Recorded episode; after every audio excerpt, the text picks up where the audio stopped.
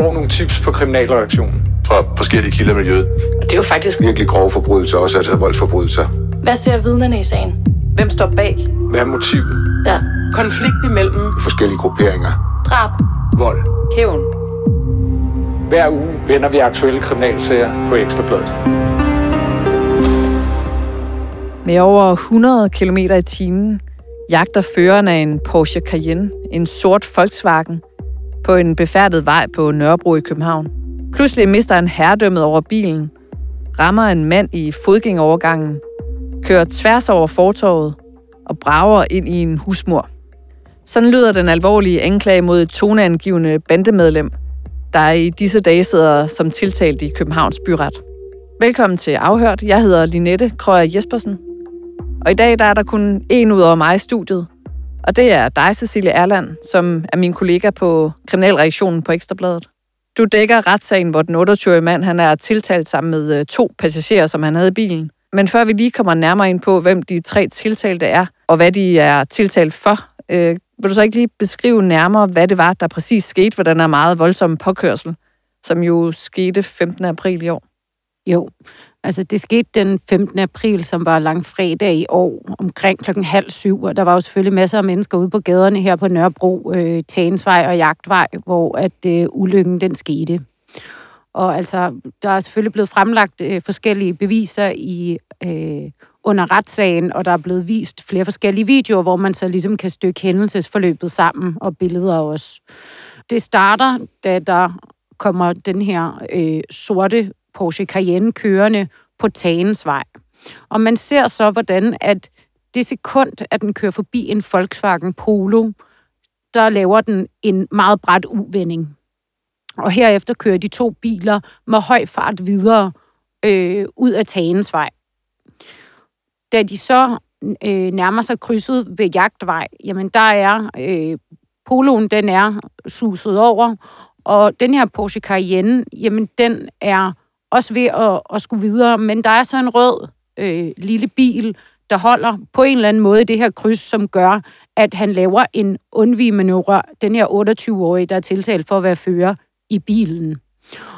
Det gør, at han mister herredømmet, og han kommer over en øh, fodgængerovergang, hvor han rammer en ung mand, og så brager ind i en husmur på jagtvej. Og man kan så også se billeder af den her Porsche Cayenne, der har trykket hele fronten ind i husmuren, øh, og er, er også altså, øh, meget, øh, meget øh, på, påvirket af, af det her, øh, øh, af den her kollision. Altså, hvis vi lige skal sætte scenen for, hvor det, er, det er sket, så er det jo krydset ved Tagensvej og Jagtvej på Nørrebro i København.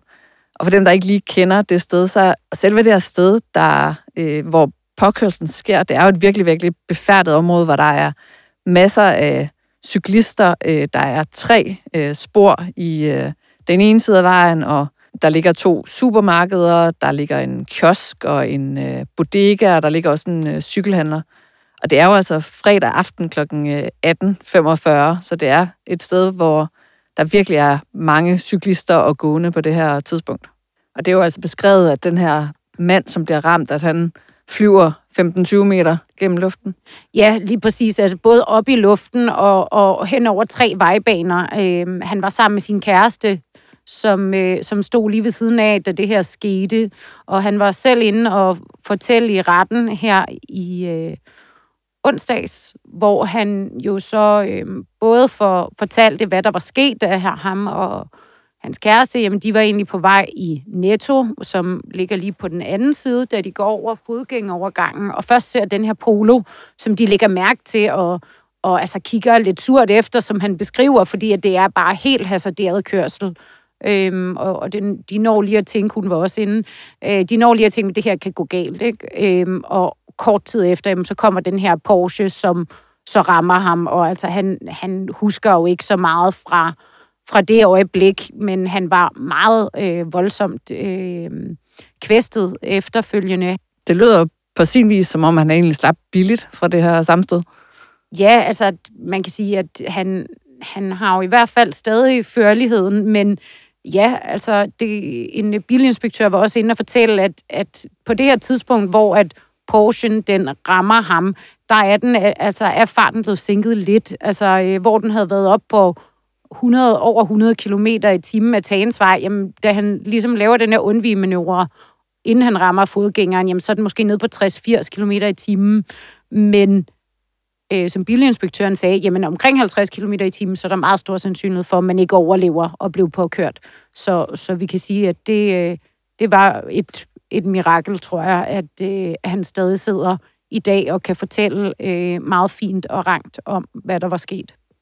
Og det her sted, det er jo sådan et sted, hvor der er mange mennesker, der er mange butikker. Der er nemlig rigtig mange mennesker. Der havde også været mange vidner den dag, og nogle af dem er også blevet ført i retten. Øhm, der var en, som blandt andet beskrev, at, at hun så ligesom først øh, den her Volkswagen komme susende forbi med, altså, øh, hvad der blev kaldt øh, motorvejsfart. Og efterfølgende kom Porsche'en så, og altså det, det blev beskrevet som en scene fra den her film om gaderæs, øh, The Fast and the Furious.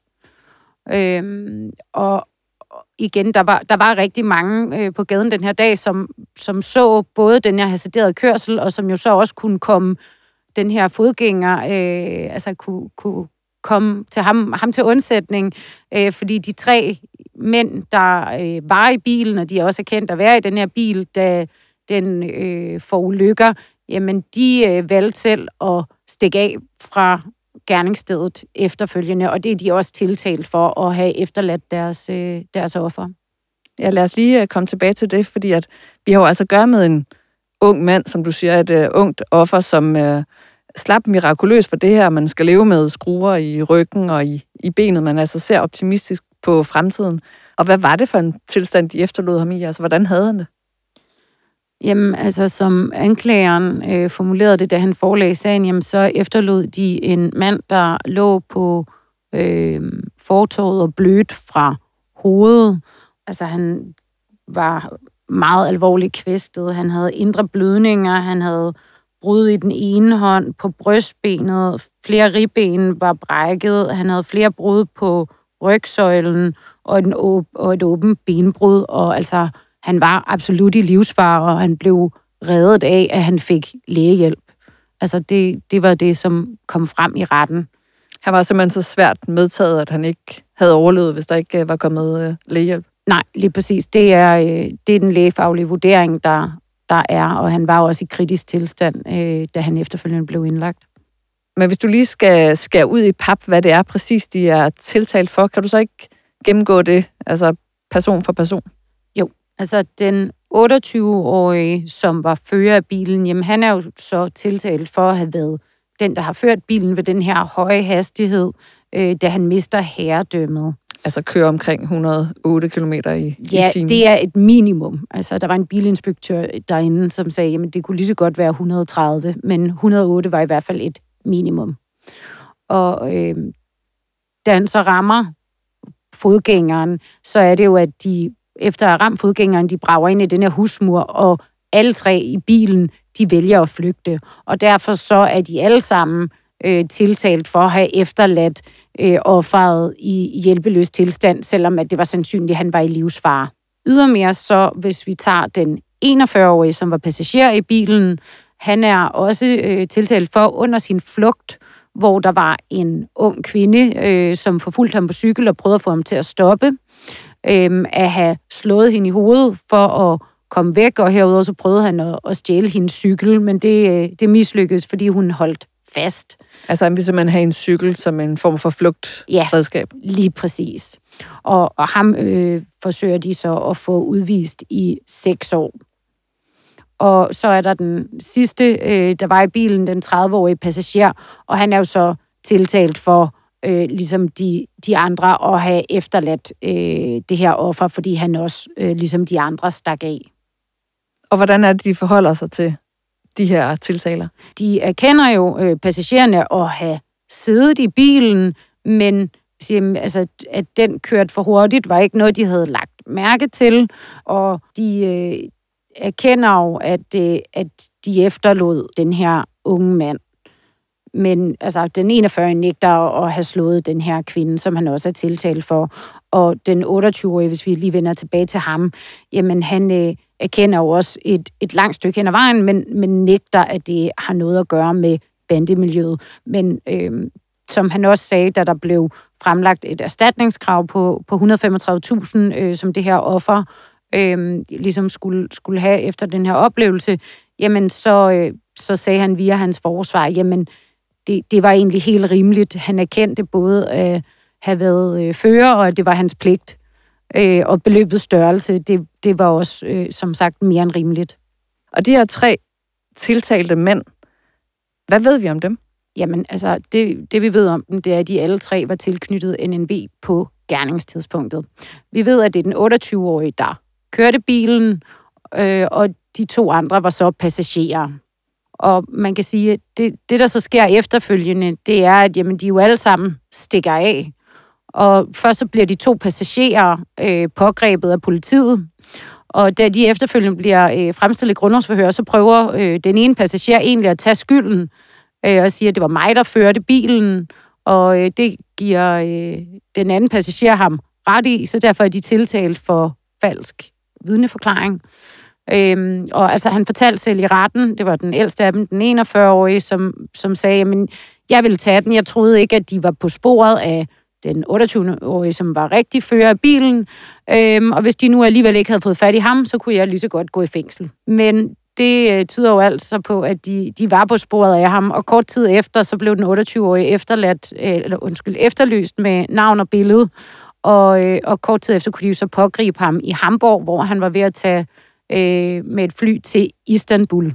Øh, men han forklarede også lidt brødbetynget i retten, at han egentlig var lettet nok, da han blev pågrebet, at så kunne han komme hjem og få det overstået. Øh, og han, han virkede egentlig, og forklarede i hvert fald, at han var rigtig, rigtig ked af, at han havde efterladt offeret, og at øh, han egentlig godt ville sige undskyld. Den 28-årige fører bilen, hvad forklarer han selv om, hvorfor ja. han øh, eftersat bilen? Ja, altså han siger, jamen han vidste godt, hvem der kørte i den her Volkswagen, som anklagemyndigheden mener, han ligesom eftersatte. Øh, men, men han siger, jamen det, men det var ikke derfor, han lavede den her uvending. Han siger selv, jamen han skulle egentlig bare hente noget mad på Sankt Hans Torv. Det var en lidt spontan tanke, han fik. Han var egentlig på vej hjem, øh, og det var ikke noget, han, han fortalte de andre i bilen om. Øh, de sad bare lidt på deres telefoner, har de også selv forklaret, og tænkte ikke over, at der blev lavet hverken den her uvending, eller at øh, farten den ikke øh, øh, accelererede lige pludselig. Øhm, så, så hans egen forklaring er bare, jamen, altså den der Volkswagen, den har intet med den her kørsel at gøre.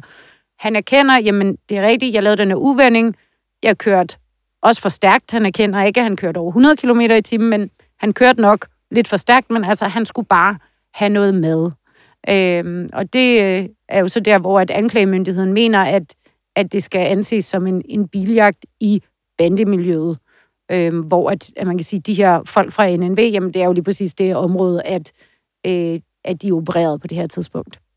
Men hvorfor mener de, at der er tale om en biljagt i, uh, i bandemiljøet? Det har måske også noget at gøre med ham, der var fører af den anden bil. Muligvis. Altså nu var han selv inde og øh, forklare, øh, øh, forklare sig i, i retten her i onsdags, og altså han fortalte også, at jamen, at han kendte også godt øh, den 28-årige fører af bilen. De var i øvrigt nærmest naboer, men at de havde intet udstående. Han havde ikke noget udstående med nogen af dem, og han forstod absolut heller ikke, hvorfor at der skulle øh, hvorfor det blev udlagt sådan her. Men, men hans bandetilknytning er der umiddelbart heller ikke kommet noget frem omkring. Men den 28-årige, han har omvendt heller ikke forklaret, hvorfor det skulle gå så hurtigt at lave en uvending med bilen, fordi han skulle ned og købe noget mad. Nej, øh, det, det har han ikke. Altså, det, det lød på ham så umiddelbart som... Altså, ikke, ikke som noget, der ligesom stod, stod specielt ud. Altså, det, det var bare en spontan tanke. Jeg får lyst til noget mad, så skal vi lige den anden retning. Jeg svinger rundt. Og, og det er ligesom det. Og samtidig med, at den 28-årige han så skal kræves dømt for den her påkørsel, så er der jo også, som du siger, et krav om øh, udvisning for bestandigt for hans vedkommende. Og der er jo også nedlagt påstand om et opholdsforbud. Ja. Kan du ikke lige prøve at forklare, hvad et opholdsforbud er? Jo. Det er noget, som anklagemyndigheden kan kræve, hvis det er, at de mener, at kriminaliteten er øh, foregået som led i øh, en persons bande, øh, bandegruppering eller kriminalitet. Øh, og, og det er jo det, som anklagemyndigheden mener, der er tale om her. Og man kan sige, den, den bliver jo så lidt øh, kompliceret i og med, at der er jo et politividne, der er inde og forklarer, jamen NNV-gruppen, den findes faktisk ikke mere. Så hvis vi lige skal forklare det der, at skære det her opholdsforbud ja. ud i pap, altså så er det jo noget, der blev indført i en af de her mange bandepakker, Bandepakker, som ja. er blevet øh, indført, hvor at man, hvis man er tilknyttet en kriminel gruppering, kan blive øh, frakendt retten til at Mm. opholde sig. Det kan være omkring øh, gerningsstedet eller omkring det område, hvor den her kriminelle gruppering, den øh, opholder sig. Ja. Ikke sandt? Ja, lige præcis. Og, og altså, man har jo blandt andet før set det på øh, Nørrebro, hvor en masse fra Nordvest, for eksempel, jamen, de fik et opholdsforbud øh, omkring en frisørsalon, hvor de havde begået et, et ret voldeligt overfald, og så øh, hang de bare ud på, på, skulle jeg til at sige, den anden side af, af gaden ved, øh, ved kaffehuset så øh, på Nørrebro. Så, så det har man i hvert fald valgt at sige nu, man, man laver sådan en buffer. Så det er, altså man kan sige, hvis du bor i det her område, som vi jo ved, nogle af de her gør, så er det jo ret indgribende ikke at må komme der. Øh, så det er selvfølgelig noget af, at deres forsvar, de slog hårdt ned på under retssagen og sagde, at det er slet ikke relevant, hvis de ikke længere er med i den her gruppe. Så det bliver også lidt spændende nu at se, hvordan anklagemyndigheden vil gribe det her an, nu hvor at, øh, at den anses for nedlagt. Ekstrabladet har jo ret indgående beskrevet den her udvikling i NNV-banden, altså at øh, de har nedlagt banden, og at nogle af dem skulle være overgået til, til Hells Angels. Og det kan jeg jo så forstå, at det er det, der er blevet bekræftet i retten nu af det her politividne. Ja, lige præcis. Og man kan sige, normalt, når vi, vi spørger øh, NSK, som øh, monitorerer de her ting ind, jamen, så kommer de med nogle meget standard svar, og de vil helst ikke snakke om grupperinger. Så derfor er det altid øh, meget hvad kan man sige, øh, vigtigt for os at komme ind og høre, når de rent faktisk afgiver de her forklaringer. Øh, fordi at han forklarede jo ganske rigtigt, jamen, gruppen her er nedlagt. Øh, de er gået ind i Hells Angels for langt de flestes vedkommende.